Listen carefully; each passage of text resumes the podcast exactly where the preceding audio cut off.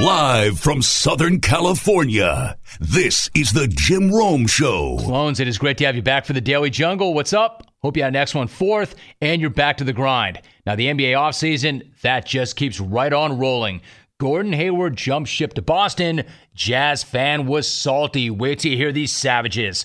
We also had three excellent guests Astros outfielder and all star George Springer. PGA Tour golfer Kyle Stanley coming off that win at the Quicken Loans National, and Chris Mannix, who brought it like he always does to break down the start of free agency. Alvy, it is all you. Let me start with the NBA.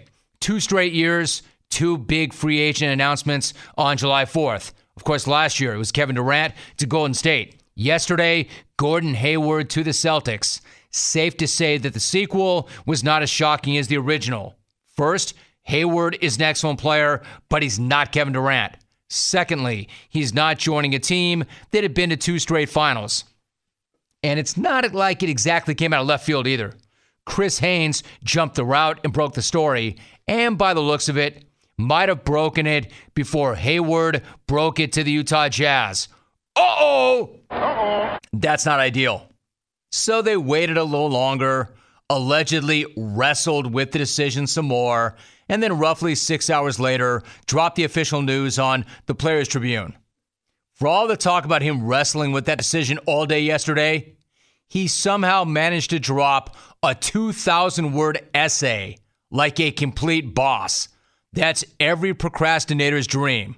I mean, either my man had already put that piece in the can and had made up his mind, or dude is freaking F. Scott Fitzgerald and Ernest Hemingway combined. Because you ask him, he just sat down and banged that piece out on a moment's notice. Now, just because the rollout was not ideal, it doesn't mean that it's not a big move because it is. The team with the best regular season record in the East just added an all star who put up career highs in points, rebounds, and showed up big in the playoffs. And they did it without having to give up any of their most valuable assets. In other words, Danny Ainge and the Celtics continue to simultaneously compete and rebuild at the exact same time. And for Ainge, landing Hayward is a shot in the arm. In fact, he had to have it. Ainge had to have that. He was starting to hear some questions about whether or not he'd be able to land a big time player after striking out in the trade market. So now Hayward is going to be reunited with Brad Stevens. And while he doesn't make them the favorite in the East, that's still Cleveland. It does make them the favorite for when Cleveland takes a step back, which could be any second now, especially the way things are going in the land. While the Celtics added Hayward, the Cavs countered with Jose Calderon. And LeBron reportedly is not going to help the team recruit anybody as he has in the past. Then again, it's not like he has much to offer. Exactly what is LeBron going to say? He doesn't have much to offer other than the chance to get punched in the face by the Warriors again. They mortgaged a good part of their future to get that one ring, and now they've got next to nothing offer to offer any potential free agents at least free agents who actually matter, because Calderon pretty much doesn't. Now, back to the Jazz for a minute. Jazz fan raged, well, as much as Jazz fan can rage, when this became official. I mean, check out the venom from these fans who were looking to burn Hayward's jersey. He's burning it. It's happening, He's y'all. burning it, camping. Gonna go like crazy, so get ready. No. Woo! Goodbye, Gordon. It was fun while it lasted. Thanks for betraying us. Thanks for Have fun being us. LeBron's little B word. Yep, you're gonna be LeBron's bitch. Bye. Isaiah's See ya. Go have fun with your leprechaun. The execution. Pure, unadulterated emotion and rage. Straight fire. Absolute savage. Dropping a B word blast. Hey, Jazz fans, settle down. Honestly, that whole thing seems so fake. So fake, starting with the fact that they were burning the jersey in a fire pit. Who does that? There's nothing more played out than burning a guy's jersey when he leaves in free agency. You're burning an article of your clothing that you paid for because somebody else decided to change companies. The only thing lamer than that is burning something and vandalizing your own city when your team wins it all. It is so whack. It's so tired. And you can tell the Jazz fans' heart wasn't even in it, nor should it be. It's almost like they were doing it just because they felt like that's what they were supposed to do. But deep down, you know this guy's not a traitor. You know he didn't betray you. He's a really good player and by all accounts, a good dude. It's not like he stiffed you. He practically spent that entire essay that he may or may not have written about a week ago apologizing for leaving. This guy owes you nothing. The only thing he owed you was to go all in and do whatever he could to make himself a better player and the Jazz a better franchise. And that's exactly what he did. And the fact is, there's no one to blame here. There is no one to blame. He earned the right to leave, and he did. And the team probably could not have done anything more than it did to try to keep him. They took their best shot and they came up just short. Yeah, I know, Jazz fan. You really wanted this guy to be a John Stockton and spend his whole career with the Jazz. But you shouldn't be bent that he didn't, because Stockton essentially is the only guy who did. Hell, even Karl Malone bounced to chase a ring. So stop burning this guy's gear and saying that he betrayed you because he didn't. No, I'm not saying it doesn't suck for you because it does. He's a franchise caliber player. They built everything around him and pretty much ran that offense through him. And you were a 51 win team and a division champion that was built in a really cool way. You did it the right way. And now he's gone, and now that's over. But they're not going to just fall apart. They don't have to start all over. It's a smart organization with a really good head coach in Quin Snyder, and they've got some good young talent.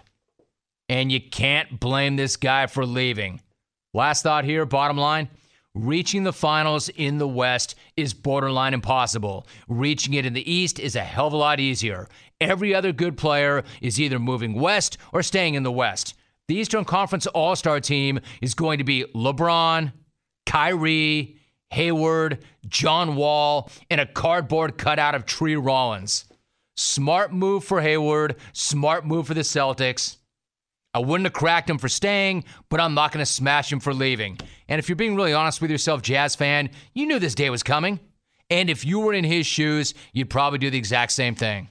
So go back to more of your fake burnings. Come on, Jazz fan. In a fire pit, no less. Why not just do that in your living room, under your mantle? Little B word. You little B word. Go enjoy being LeBron's little B word. Oh, roasted. Chris Mannix is my guest. He's back in the jungle. Chris, what's going on? Good to have you back. How are you today? Good to be here, Jim. Doing well. How's the quality of your life right now? Uh, well, it'll get better in the next couple of days now that the dust is settling. But as always, I I, uh, I enjoy myself. Good man, always. All right, so Danny Ainge got his guy, Chris and Gordon Hayward. You made the point that the Celtics were interested in Paul George and Jimmy Butler, but the guy they really wanted was Hayward. What is it about him that sets him apart from George and Butler for the Celtics? You know, I think they like both. You know, all three of those players on some level, Jim. But you know, over the last couple of months when when I was around Boston people and, and the conversation turned to off-season priorities, it was always centered around Gordon Hayward, and they just felt that the familiarity with Brad Stevens, what Brad could unlock further with him, was big. The fact that he's a very good shooter, the fact that he is a a, a well-rounded offensive player who I think is going to get a lot of run as a low post player uh, in Boston in, in their kind of create mismatch uh, sort of schemes. They just believed that that Hayward was the guy, and as much as they would have loved to get their hands on a whole bunch of players this summer, uh, but just by getting Gordon Hayward, I can tell you they view this offseason as unqualified success. Chris Mannix joining us. Now, Hayward spent most of the Players Tribune piece listing all the reasons why he liked Utah, the memories he has of his time there, and he did not spend a lot of time explaining why he was going to Boston. So, if you had to guess, why do you think he chose Boston? Well, I, I think it's pretty simple, Jim, and I don't know that there's there's a lot of layers to it. Um, I think the obvious uh, example is that they're equipped to win, and knowing what Boston's pitch was going to be, which was going to be on a few layers, was going to be that you're you can win here. We're a 53 win team. We add you to the mix as our small forward on the outside. We can get to 60 wins, we think, pretty easily, and we can compete right away uh, with Cleveland. Uh, I think that was a huge factor. And Brad Stevens, as he mentioned repeatedly in that piece, you know, the, the relationship between Brad Stevens and Gordon Hayward, I've felt for months and months now, was going to be an overriding factor in all this. When you have a guy that recruited Hayward, who was not a, a huge star coming into the college ranks, that got Hayward to Butler, that developed him into a top 10 draft pick, that bond was ironclad. And I knew that Brad Stevens, or I felt anyway, that Brad Stevens in a room with him was going to be hugely influential, and it was. And I know people in Utah are upset, and they should be. It's it's a body blow for the Jazz, no question. But you have to look at it from Hayward's perspective. He's 27. He's basically just signing a three-year deal. Whether it was the Jazz or the Celtics, he's most likely going to opt out after three years because of financial reasons. So he's looking at the next three years. He's seeing the Western Conference become an arms race. He's seeing George Hill go somewhere else. It, just it, it just all sort of lined up for the Celtics that I think made it a, a tough but easier decision. Clones. Give me one second so I can talk to you about Ferguson. Ferguson helps facilities pros by supplying innovative and reliable products, but what Ferguson really offers are solutions. Ferguson has a dedicated team of facilities experts, and with nationwide coverage, we deliver directly to your facility right when you need them. Plus, Ferguson's broad inventory of maintenance, repair, and operations products, along with plumbing, HVAC, and appliances, sets Ferguson apart from traditional facility suppliers. So learn more about how Ferguson Facility Supply can help your facility at ferguson.com today. That's Ferguson I'm talking about. Now it's back to the Daily Jungle. Chris Mannix is a senior writer for Yahoo Sports, also the vertical, and an NBA analyst for CSN New England. Chris, you mentioned that the Celtics already consider this offseason a success, but when you look at them this way, they've got a core of Thomas, Hayward, and Al Horford, plus some potential in Jaylen Brown and Jayson Tatum. Then they've got a handful of first round picks that Danny Ainge still has in the next three drafts. So, do you think that they're done making moves, or could you see Ainge making another move or two? No, I don't think they're done. Um, I, I do think they're going to be judicious over the next year. Now they're they're playing to win next season, no question. But I don't think they're going to go out and blow their capital uh, on somebody say over thirty that um, doesn't fit into their long term plans. Now they were trying to get Kristaps Porzingis for obvious reasons. He's a good player now, and at 21, he could be a great player down the line. But I think they're going to be very cautious over the next you know uh, eight or nine months with what they do because they're they know there's a possibility, maybe even a likelihood at this point, that LeBron James bolts Cleveland after next season. And if that happens, depending on where he goes, Boston is as well positioned as any team in the conference to take it over and to be that consensus favorite to come out of it. So they know that the pieces they have there are are still probably a year or two away from being true contributors uh, to a playoff caliber team. But they'll spend their time, you know, winning their 55 plus games, developing Tatum and Brown, and looking out there for some kind of uh, some kind of possibility. Now, I, I wrote today, Jim, that if Memphis gets a little itchy to trade Paul Gasol or Marc Gasol, I think Boston could be in line and could make a decent offer to go and get him. But they're not going to empty the vault uh, to go get a, a Marc Gasol, not at 32 years old and with that contract. So I think Boston's on the lookout. They'll make a deal. But I think now this has given them an opportunity to be a little more patient than they would have been. All right, I saw that note. I was going to ask you about Gasol, but you just answered that, Chris. Go back to the Cavaliers for a minute. Chauncey Billups withdraws his name from consideration for the Cavaliers job. What do you make of that? And then exactly what is happening with the Cavaliers right now? Honestly, Jim, I, I think I make of it that it, the Cavaliers job is not a great job right now. Uh, there's a lot of uncertainty in that situation. We don't know what LeBron's going to do. And even if he stays – it's not like the general manager or president has the flexibility uh, to make any significant moves. I mean, David Griffin was was hamstrung by by salaries. I mean, it, he could make a, a, a small move for a Kyle Korver or you know sign these bargain basement guys who get bought out before March 1st. But in terms of making some kind of sweeping move, it just it just isn't there. Now they thought they might be able to pull off a Kevin Love trade, but you know that never materialized. And unless they can find a taker for love that can give them something back that they deem will make them better against Golden State in the finals, there's not a lot you can do. So I think Chauncey looked at the situation, and she, you know, here's the thing that Chauncey knows. Basically, whatever Chauncey Billups wants to do, he's going to be able to do. There are teams out there that would love to get their hands on him as an assistant coach. There's clearly at least one team, and probably more, that would like to add him to the front office. Chauncey is not looking at this saying, I've got to take this job or else I'm screwed. He's still a young guy with a lot of options. So he can be patient and wait for a great opportunity. And Cleveland right now just isn't that opportunity. Oh, oh, oh. hey, hey. Boston, LA, Cleveland, right? There were a lot of places that Paul George was supposed to end up, but the one place he did, Oklahoma City. Nobody saw that coming. Not even Thunder players. Take Josh Huestis. Quote, I was in my hotel room. I got a text from Domantas Sabonis that told me it happened. Literally, nobody had any idea that that was even on the table or an option. End quote. So not only did none of us know, the guys that he plays with didn't know. I mean, just to be clear, Huestis found out because one of the guys who was in the trade texted him about that trade. And that's because Thunder GM Sam Presti is a ninja. He works, he waits, then he makes his move. And now he pairs Paul George and Russell Westbrook for a year. Hey, I don't know exactly what that's going to look like. I just know that I need to see it. You've turned a one man team into a two man team, given your team a chance to make some noise and reach the conference finals, and you sent the message to Westbrook that you are willing to do what it takes to win, which is a key for when he's a free agent next summer. And who knows? I mean, it sounds like a major reach, but maybe, maybe George has enough chemistry with Westbrook and enough fun in OKC that he decides not to leave for the Lakers next summer.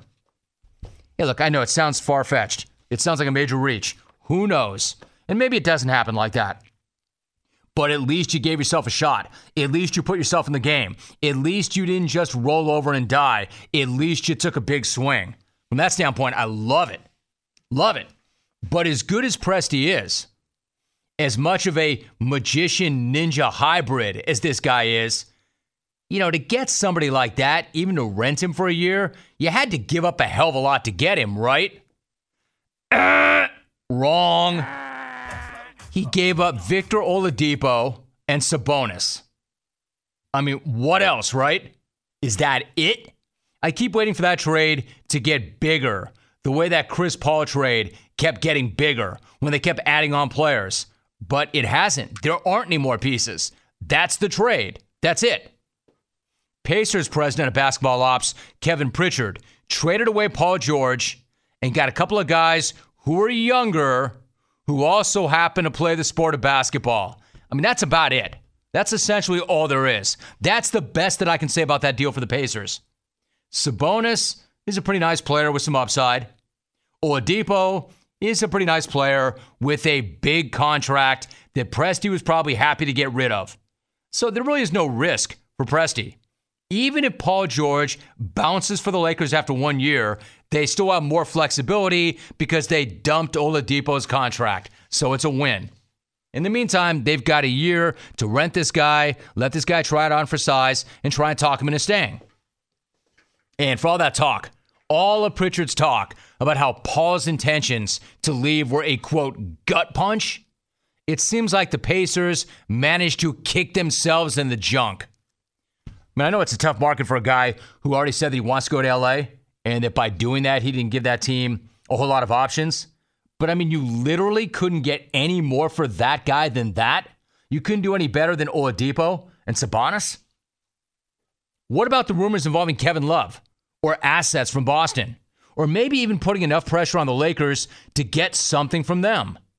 And those reports that the Blazers were willing to give up three first round picks plus any of their other big three makes it even worse. It's almost like the Pacers were looking for the worst deal that they could find because they pretty much found it. And Presti just ripped a superstar for next to nothing. That's a big swing. That's brass. I love that. I love that they made that deal for him.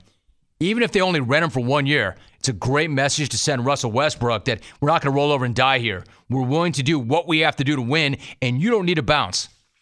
So we'll see. But they got him for next to nothing, even if it is for a one year rental, and they dumped a contract to do it. Where do you come out? 1 800 636 8686. OKC fan, is there any way you can have this guy for one year, put him alongside Russell Westbrook, and talk him into staying? Any chance at all? And then number two, how do you think that's going to look? Two guys that need the basketball. How do you think that's going to look? How's that going to work? And then, Pacer fan, what do you think? I mean, that's the best you could do for that guy? You'll probably tell me that he didn't do you any favors by saying that he was leaving and going to LA. I get that.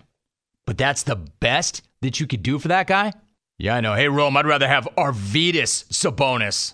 We are joined by Astros outfielder George Springer. You had that monster game yesterday, George. Let me start right there. You went four for five. You add to your home run total. You score three runs. So, what's it like when you're at the plate, when you're that locked in and seeing the ball that clearly? What's that feel like? Uh, it's a good feeling, you know, just to just to know that that uh, you're seeing the ball good that day. But you know, the the, the crazy part is is uh, the guys up behind me were were were just as as as locked in, you know. So, so, I knew if, if I could just get to first base, you know, I'm, there's a good chance that these guys are, are going to drive me in. George Springer joining us. You know, George, the team is 30 games over 500. You've got the best record in baseball. I mean, I can't believe I just said that, but you're 30 games over 500 already. Your manager, AJ Hinch, said after last night's win that the way guys are hitting, there really is not a weak spot in the lineup. So, how much fun are you having going to the ballpark as a team right now? Oh, a lot of fun. You know, I mean, I understand, um, you know, who we are as a team and, and, and you know, what we're capable of and, and are getting contributions from the top all the way to the bottom. And, and, and you know, the, the, the best part about our lineup is, is, you know, if you, you, could probably put anybody anywhere, and I don't, I don't, think anybody would question it. You know, you got guys like, you know, Marwin Gonzalez, who should be an All Stars. You know, hitting 320 with 14, hitting eighth. It's, it's, it's incredible. And then, George, they've got you batting leadoff, and you've been primarily in that spot for a while now. At first glance, it wouldn't seem like you'd be the traditional leadoff hitter in that you've got a lot of power, and normally managers want to put you later in the lineup. So, how do you approach being a leadoff hitter?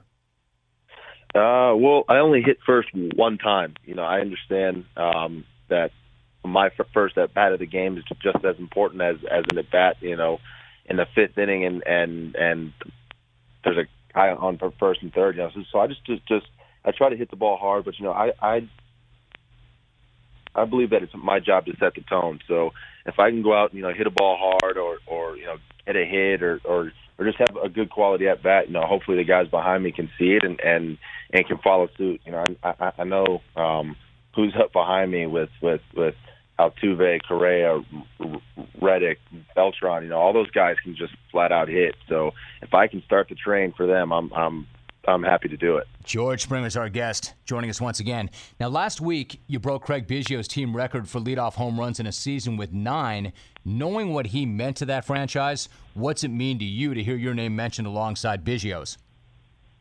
It's special, you know. Um, you know, obviously he he's he's been the face of that franchise for forever, and and you know he's obviously a Hall of Famer, but he you know he's he he's a a, a header person, and and and it's great you know to to share something with with uh, a Hall of Famer and and a guy like him.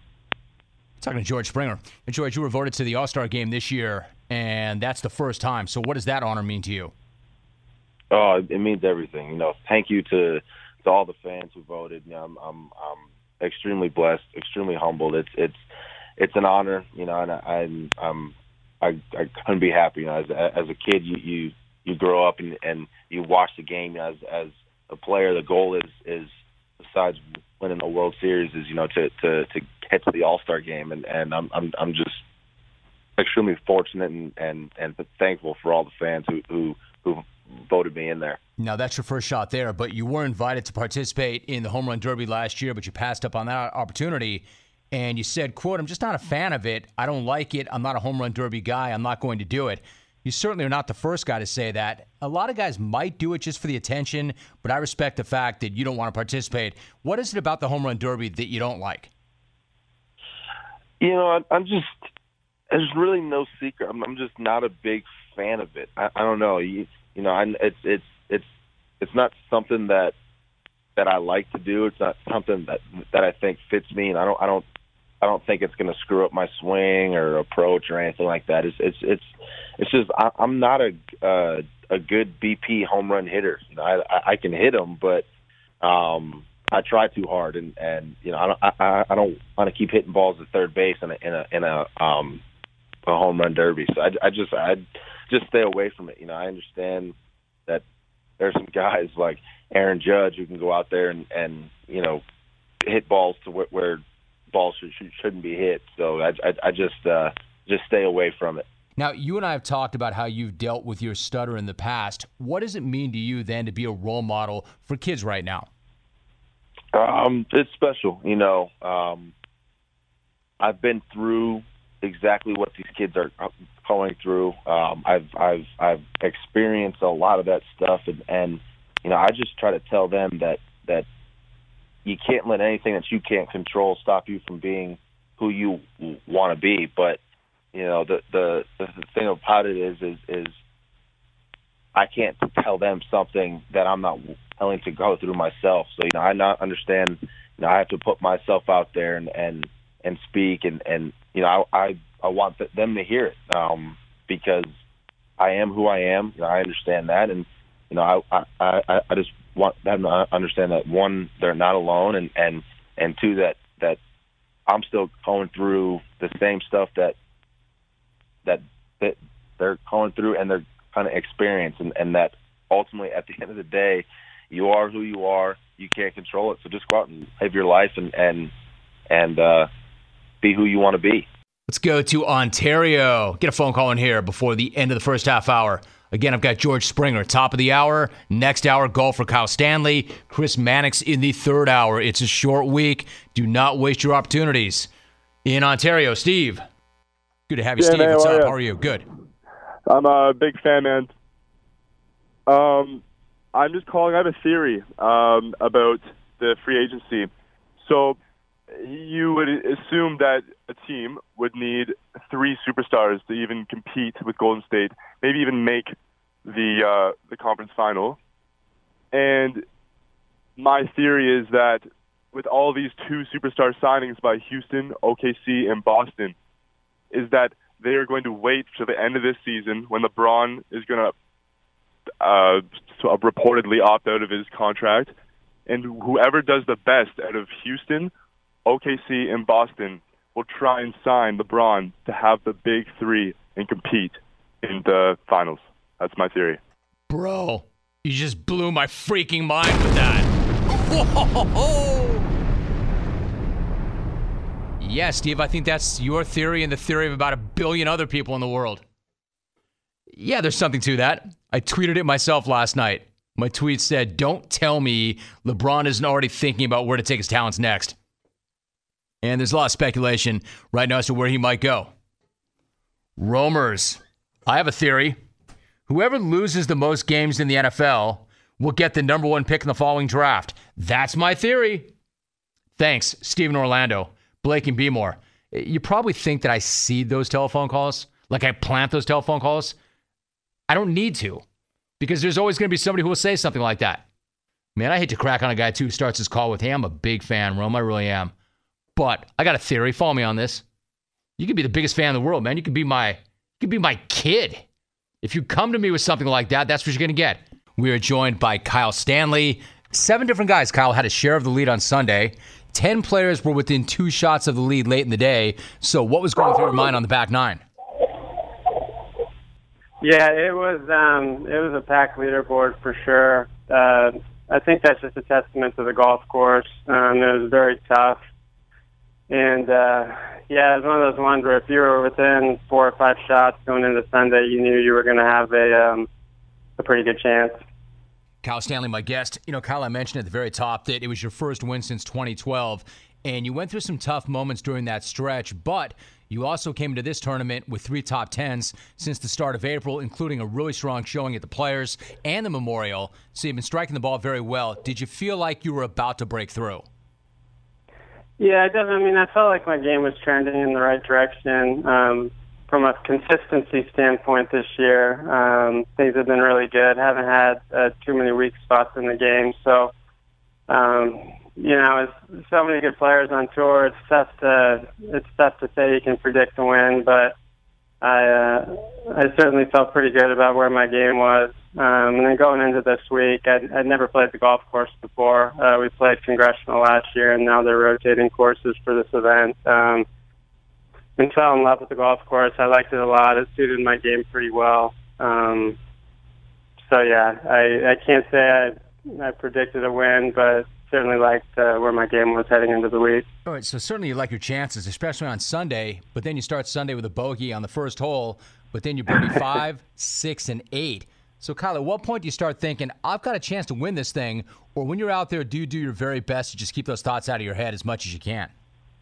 Yeah, you do. You know, it's it's it's hard to. Um, so many leaderboards out there. I think the bogey on the first hole probably wasn't a bad thing in a way. It probably settled me down a little bit. Uh, just say, all right, just stick to your game plan and try to play simple golf, fairways and greens. It's a lot easier said than done. But on a golf course like that, it's uh, it's kind of what you had to do. And we birdied eight. Um, we birdied eight, and I think I I looked at the board after that birdie on eight and saw that we were. Um, right off the lead, and then birdied 10 and thought we were tied for the lead. So um, after that, I just tried to kind of keep the ball in front of me, keep playing good golf. Um, I knew I still had a couple birdie holes ahead of me with um, with the drivable 14th, and uh, yeah, just tried to stay patient. It's it's, it's a little easier said than said than done, but uh, I thought we handled ourselves pretty well coming down the stretch. So I can't let you go though without asking about somebody else, and that's your dog Dora, who is the star of the Instagram feed. How long have you had her, and what makes her so unique? You know, sorry about that. You probably heard her barking when we just got on. Someone rang our doorbell, but now I'm a big animal guy. I like it. Oh yeah, yeah. Um, so she, Dolly, my wife Dolly, um, she had her. I I came into the picture when she was three, and um, yeah, she's. You know, I had a dog growing up, but it was a it was a Shih Tzu, kind of a little dog. It was more of my mom's. Um, but yeah, she's she's incredible. We started traveling with her um, full time. Gosh, probably about a year and a half ago. So she comes to all the events with us. Uh, we don't have any. My wife and we don't have any kids, but she's kind of like a kind of like a kid to us, and um, it's kind of she she's there with us all the time. So it's nice for me to have her out on the road, and um, you know, it's kind of our little traveling family. So we have a lot of fun with it. You see, the thing is, the road is not for everybody. Does she travel pretty well? No, she does. I don't think we'll ever have another dog like her. Her personality, she's so she's so relaxed and chill. And when we first started traveling with her, it was a little nerve wracking. Um, you know, taking her on airports or taking her through airports and on planes. But at this point, she just she gets the program really well, so it's super easy. Um, she hangs out in the hotel room during the day, but for the most part, she um, she loves coming out with us. So uh, super easy. Definitely not as hard as it probably sounds. At least you didn't slam 72 hot dogs in 10 minutes.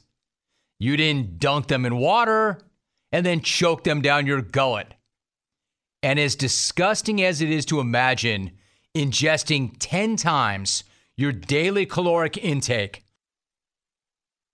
on encased mystery meat and buns, as disgusting as it is to watch a dude slam more hot dogs in 10 minutes than you've had in the last 10 years of your life, probably your entire life.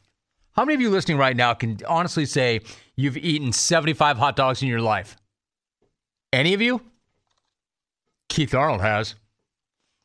Can I tell you something? I, am careful about. I, I'm body is temple. You know me. I know how many hot dogs I've eaten in my life because I've counted since the first because I know that they're a mystery meat, an encased mystery meat. You know how many hot dogs I've had in my life? I kid you not. I'm a middle aged dude, 36. My biggest year was when I was 12, and I had nine that year. Fact. Yet these dudes have slammed more in 10 minutes than I have in my entire life. It's a fact. I know exactly how many hot dogs I've had.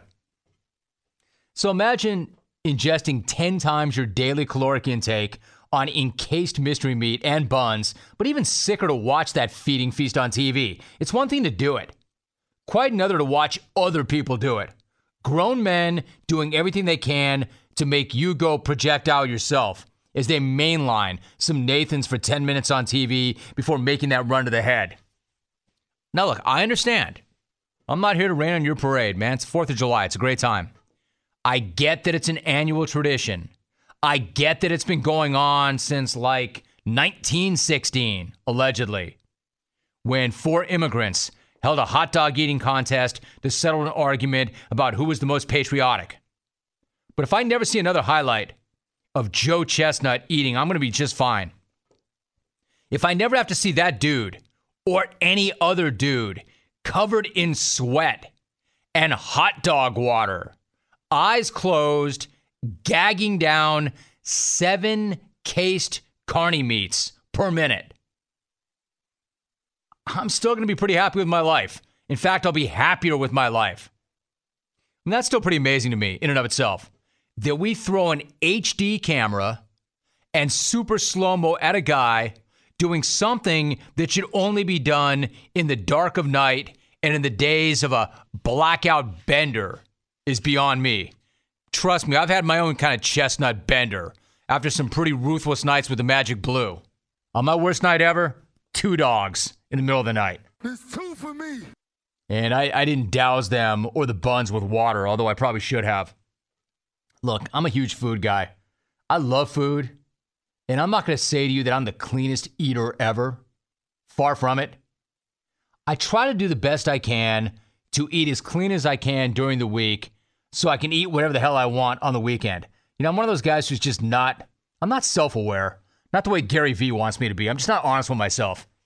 You know, because if you talk to guys that are really about a clean lifestyle, if you talk to trainers, if you talk about people who do it the right way, they will tell you you can't have a cheat day. What, you want a cheat weekend? Four good days, three days off? You can't have a cheat weekend. You can't have a cheat day. You can have a cheat meal. The best of the best will tell you you can have a cheat snack.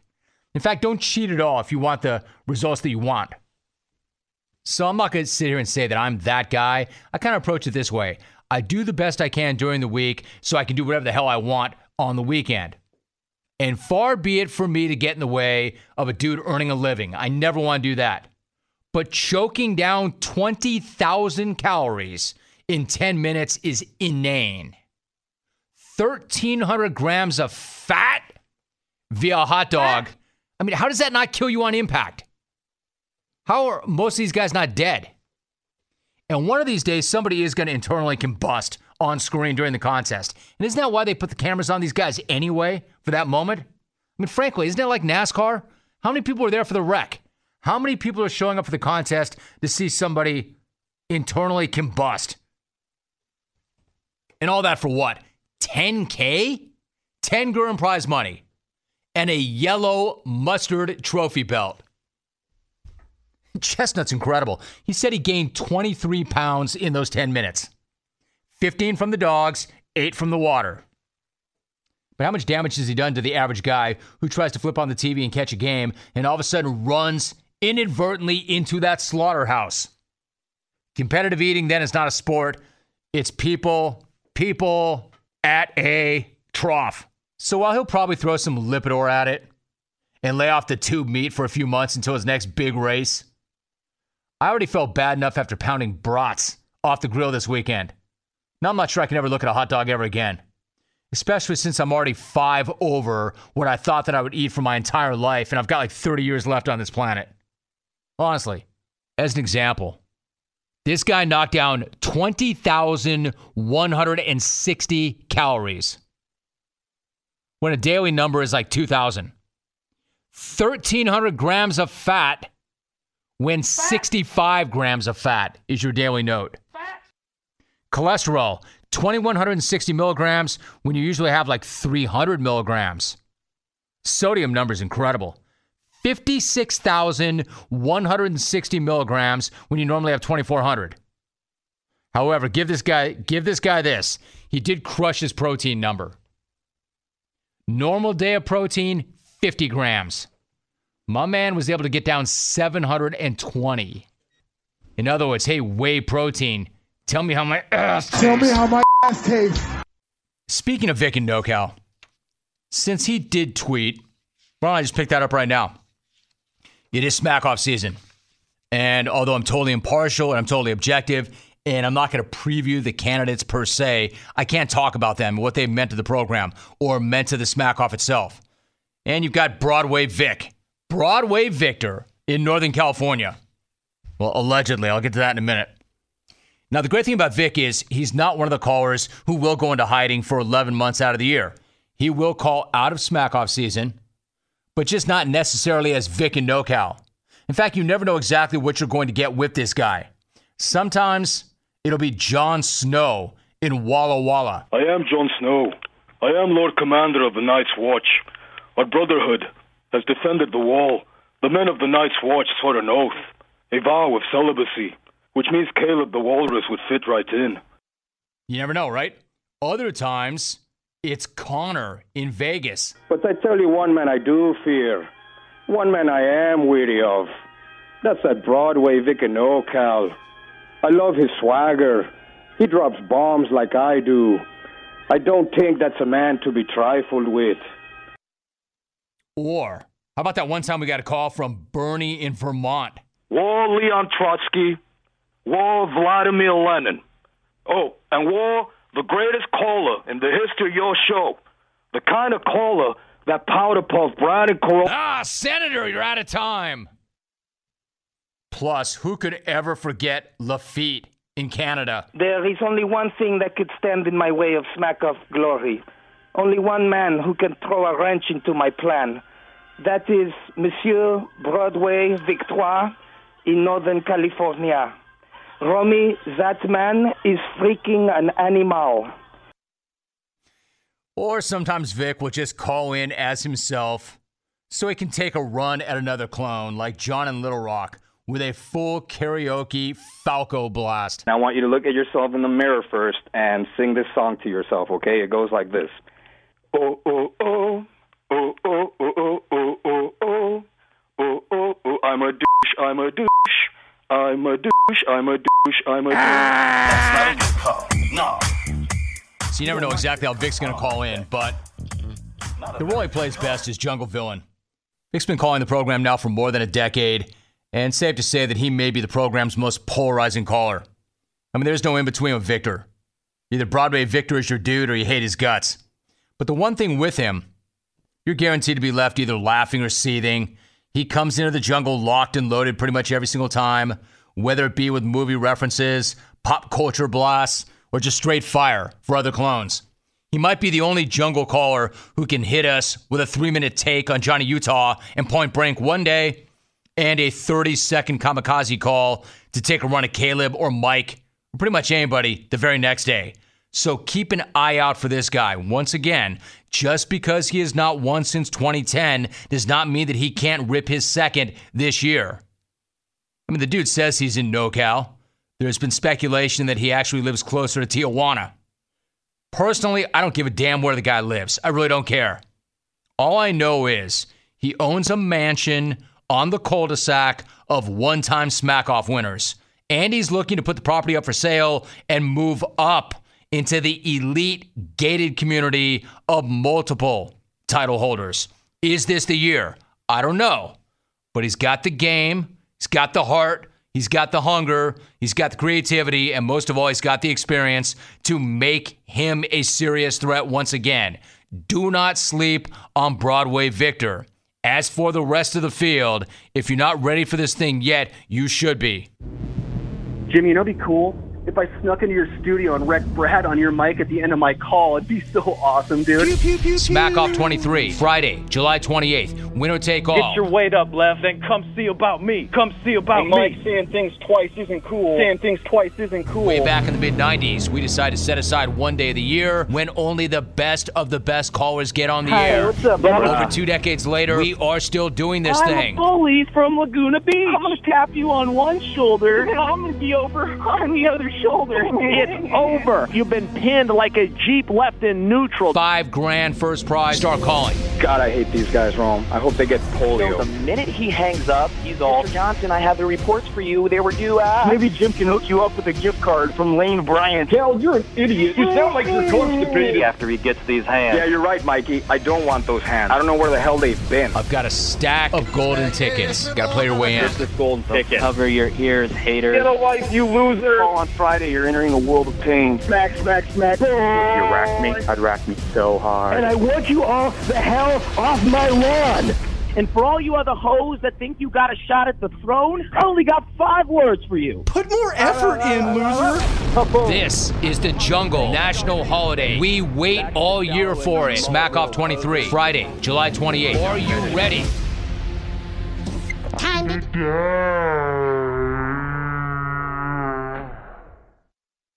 At Hitman Canadian tweets, don't sleep on Vic and NorCal. Great advice. Much appreciated. Signed women. Wait, what? Thank you for listening. I appreciate it very much. Trust the podcast. Then check back tomorrow for more Daily Jungle. Little B word. How to show up with Coca Cola Energy. You're tired and you're thinking of canceling on your friends. Don't do it! Every time you cancel on a friend, a unicorn loses its horn and becomes a regular horse. Do you really want that on your conscience? Instead, grab an ice cold can of Coca Cola Energy with delicious Coke taste and reinvigorating energy. Keep the unicorns alive! Show up every day with Coca Cola Energy. Energy you want, taste you love.